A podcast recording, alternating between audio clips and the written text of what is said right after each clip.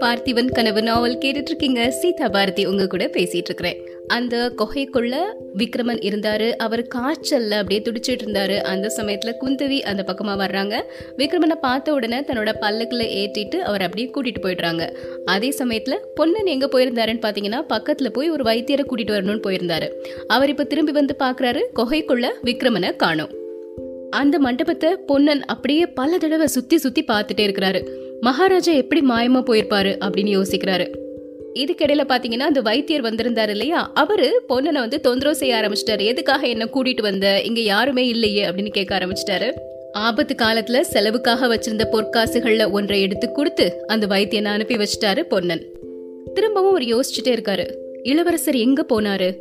ஒருவேளை ரொம்ப ஜுரம் அதிகமாகி ஜன்னியருடைய வேகத்தினால எழுந்து ஓடி போயிருப்பாரோ அப்படின்னு நினைக்கிறாரு. இந்த மாதிரி நிறைய எண்ணங்கள்லாம் வர வர அவருக்கு ஒரு மாதிரி தலையே சுத்துற மாதிரி இருக்குது.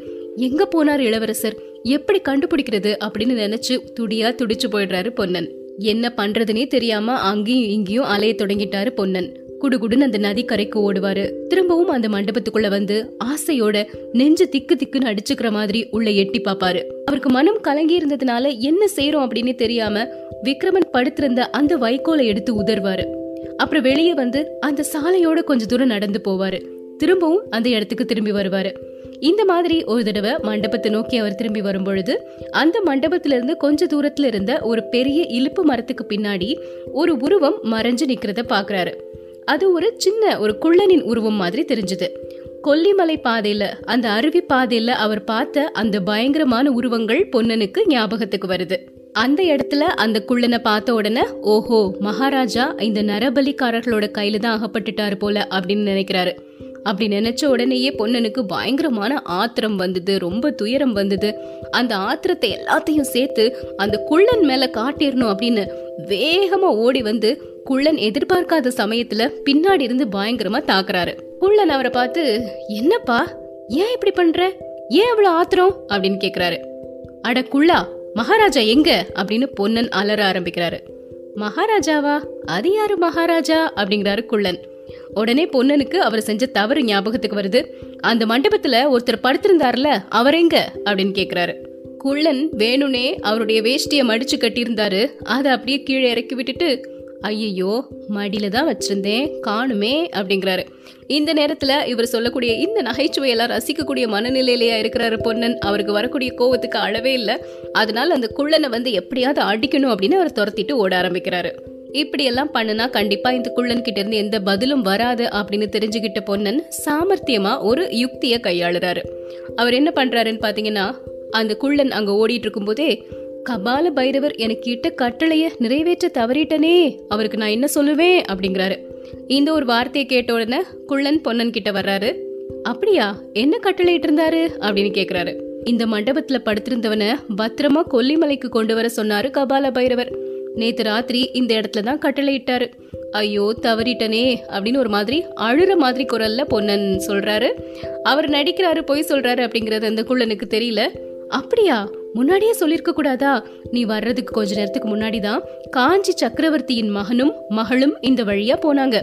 அவங்க இந்த மண்டபத்துக்கு பக்கத்துல தான் நின்னாங்க. மண்டபத்திலிருந்து யாரோ ஒருத்தனை எடுத்துட்டு பல்லக்கில் ஏத்திட்டு போனாங்க. அவன் யாருன்னு எனக்கு தெரியல. உனக்கு தெரியுமா? அப்படின்னு கேட்டாரு. அதோட பொன்னனுக்கு புரிஞ்சு போச்சு என்ன நடந்திருக்கு அப்படிங்கிற விஷயம். ஏன்னா இளவரசி குந்தவி பல்லக்கில் வர்றத தூரத்துல இருந்து பொன்னன் பார்த்தாரு. அப்ப இளவரசி தான் வந்து விக்ரமனை அவங்களுடைய பல்லக்கில் ஏத்திட்டு கூட்டிட்டு போயிருக்கிறாங்க அப்படிங்கிற விஷயம் பொன்னனுக்கு இப்ப தெளிவா தெரிஞ்சிருச்சு. அதனால அவர் மனசுல இருந்த மிகப்பெரிய கவலையும் இப்ப நீங்கிருச்சு. இதுக்கப்புறமா இந்த குள்ளன் கிட்ட பேச்சு கொடுத்துட்டு இருந்த ஆபத்து அப்படின்னு நினைச்சு அவர்கிட்ட இருந்து தப்பிச்சு ஓடி வந்துட்டாரு பொன்னன். அந்த காட்டாற்றங்கரையில இருந்து சுமார் காத தூரத்துல பராந்தகபுரம் அப்படிங்கிற ஒரு ஊரை பொன்னன் வந்து அடைகிறாரு. இருட்டி ஒரு ஜாமத்துக்கு மேலாகிருச்சு. ஆனாலும் அந்த ஊர்ல நிறைய தீவர்த்தி வெளிச்சமும் வாத்திய முழக்கமும் அப்படி தடபுடலுமா இருந்துச்சு. பொன்னன் என்ன அப்படின்னு விசாரிச்சு பார்க்கும்போது தான் தெரியுது. சக்கரவர்த்தியின் திருக்குமாரரும் திருக்குமாரியும் அதாவது குந்தவியும் அவங்களுடைய அண்ணனும் அந்த ஊருக்கு வந்திருக்கிறாங்க. அவங்களுக்கு வரவேற்பு கொடுக்கறதுக்காகத்தான் இந்த மாதிரி தடபுடலான ஏற்பாடுகள் எல்லாம் செய்யப்பட்டிருக்குது அப்படிங்கிறது. அப்படியே அந்த ஊருக்குள்ளே நடந்து நடந்து போயிட்டே இருக்கிறாரு. எங்கேயாவது விக்ரமனை பார்க்க முடியுமா அப்படிங்கிற ஒரு ஆர்வத்தோட அப்படி அவர் போயிட்டே இருக்கும் பொழுது ஒரு வேலி ஓரமா பாக்குறாரு ஒரு கூடாரத்துல கொஞ்சம் கலகலப்பா இருந்தது. அந்த வேலியை விலக்கிட்டு உள்ள போய் பாக்குறாரு தீவர்த்தி வெளிச்சத்துல கட்டில்ல விக்ரமன் படுத்திருக்கிறாரு. பக்கத்துல ஒரு வைத்தியர் உட்கார்ந்து கைய பிடிச்சு பிடிச்சு பாத்துட்டு இருக்கிறாரு கொஞ்ச நேரம் அதை அப்படி உத்து பார்த்துட்டே இருந்து பொன்னன் அங்கிருந்து கிளம்பிட்டாரு. அவர் மனசுல என்ன தோணுதுன்னு பாத்தீங்கன்னா குந்தவி தேவியை விட திறமையா என்னால இளவரசரை கவனிக்க முடியாது. இளவரசர் எங்க போக விரும்பினாரோ அந்த இடத்துக்கே குந்தவி தேவி அவரை அழைச்சிட்டு போயிருவாங்க. இளவரசருக்கு உடம்பு சரியாக எப்படியும் ஒரு சில தினங்களாக தான் ஆகும். அது வரைக்கும் நான் என்ன செய்யறது அவரை பின்தொடர்ந்து போகவும் முடியாது. உறையூரில் போய் உட்கார்ந்துருக்கலாமா? அதுலேயும் பெரிய பிரயோஜனம் ஒன்றும் இல்லை. அதை விட ராணி அருள்மொழி தேவியை எப்படியாவது விடுதலை செய்யணும். அந்த காரியத்தை பார்க்கறது தான் நல்லது. அதுக்கு முதல் வேலையா சிவனடியாரை போய் பார்த்து அவரோட சேர்ந்து ஆலோசனை செய்யணும். அருள்மொழி தேவியை பத்தி ஏதாவது துப்பு தெரிஞ்சா வந்து சொல்ல சொல்லியிருக்கிறாரு சிவனடியார். எங்க வந்து சந்திக்கணும் அப்படின்னு சொல்லியிருக்கிறாரு. மாமல்லபுரத்துக்கு பக்கத்துல ஒரு அடர்ந்த காட்டுக்குள்ள மறைஞ்சிருக்கக்கூடிய சிற்பியின் வீட்டை கண்டுபிடிக்க சொல்லியிருக்கிறாரு.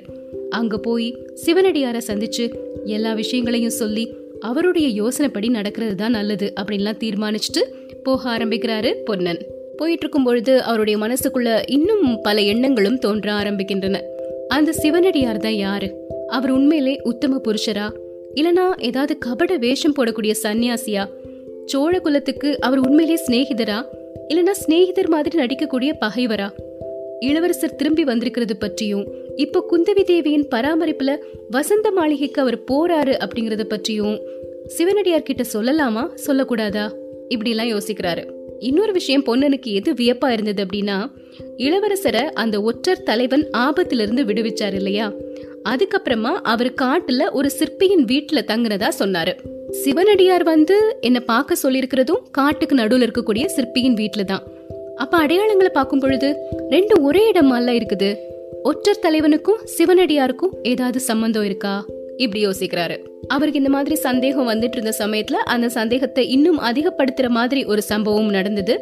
அருள்மொழி ராணி தீர்த்த யாத்திரை கிளம்பி போனதுக்கு அப்புறமா பொன்னன் ரொம்ப மனசோர்வோடு இருந்தாரு. தோணித்துறைக்கு கொஞ்ச தூரத்துல காட்டுல இருந்த ஒரு ஐயனார் கோயில்ல போய் பிரார்த்தனை செய்யலாம் அப்படின்னு அவர் போனாரு. அங்க சந்நிதியில இருந்த மண் யானைகள்ல ஒண்ணு கீழே விழுந்திருக்கிறத பாக்குறாரு.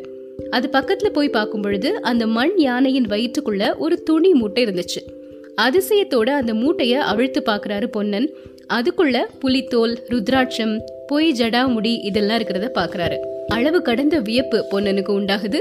யோசிக்க யோசிக்க இது சிவனடியாரினுடைய வேஷ பொருள் தான் அப்படின்னு தெரிஞ்சு போயிருச்சு. அப்போ அந்த சிவனடியார் அந்த வேஷதாரி யாரு? அவர் நல்லவரா இல்லனா சூழ்ச்சிக்காரரா? அவரை நம்பலாமா நம்ப கூடாதா இந்த பயங்கரமான கபால பைரவன் மாரப்பன் காதோட சிவனடியார பத்தி ஏதோ சொன்னாரே அது என்னவா இருக்கும்? கருணையும் தயாள உள்ளமும் கொண்ட குந்தவி தேவி சிவனடியார் மேல எதுக்காக வெறுப்பா இருக்கிறாங்க? இதெல்லாம் பொன்னனுக்கு புரியவே இல்லை. ஆனா ஒண்ணு மட்டும் யோசிக்கிறாரு இந்த தடவை சிவனடியார சந்திச்ச உடனே அவர்கிட்ட தெளிவா சுவாமி நீங்க யாரு? அப்படின்னு கேட்டுட வேண்டியதுதான். இப்படி பலவிதமான யோசனைகளோடவும் தீர்மானங்களோடவும் பொன்னன் போயிட்டே இருக்கிறாரு.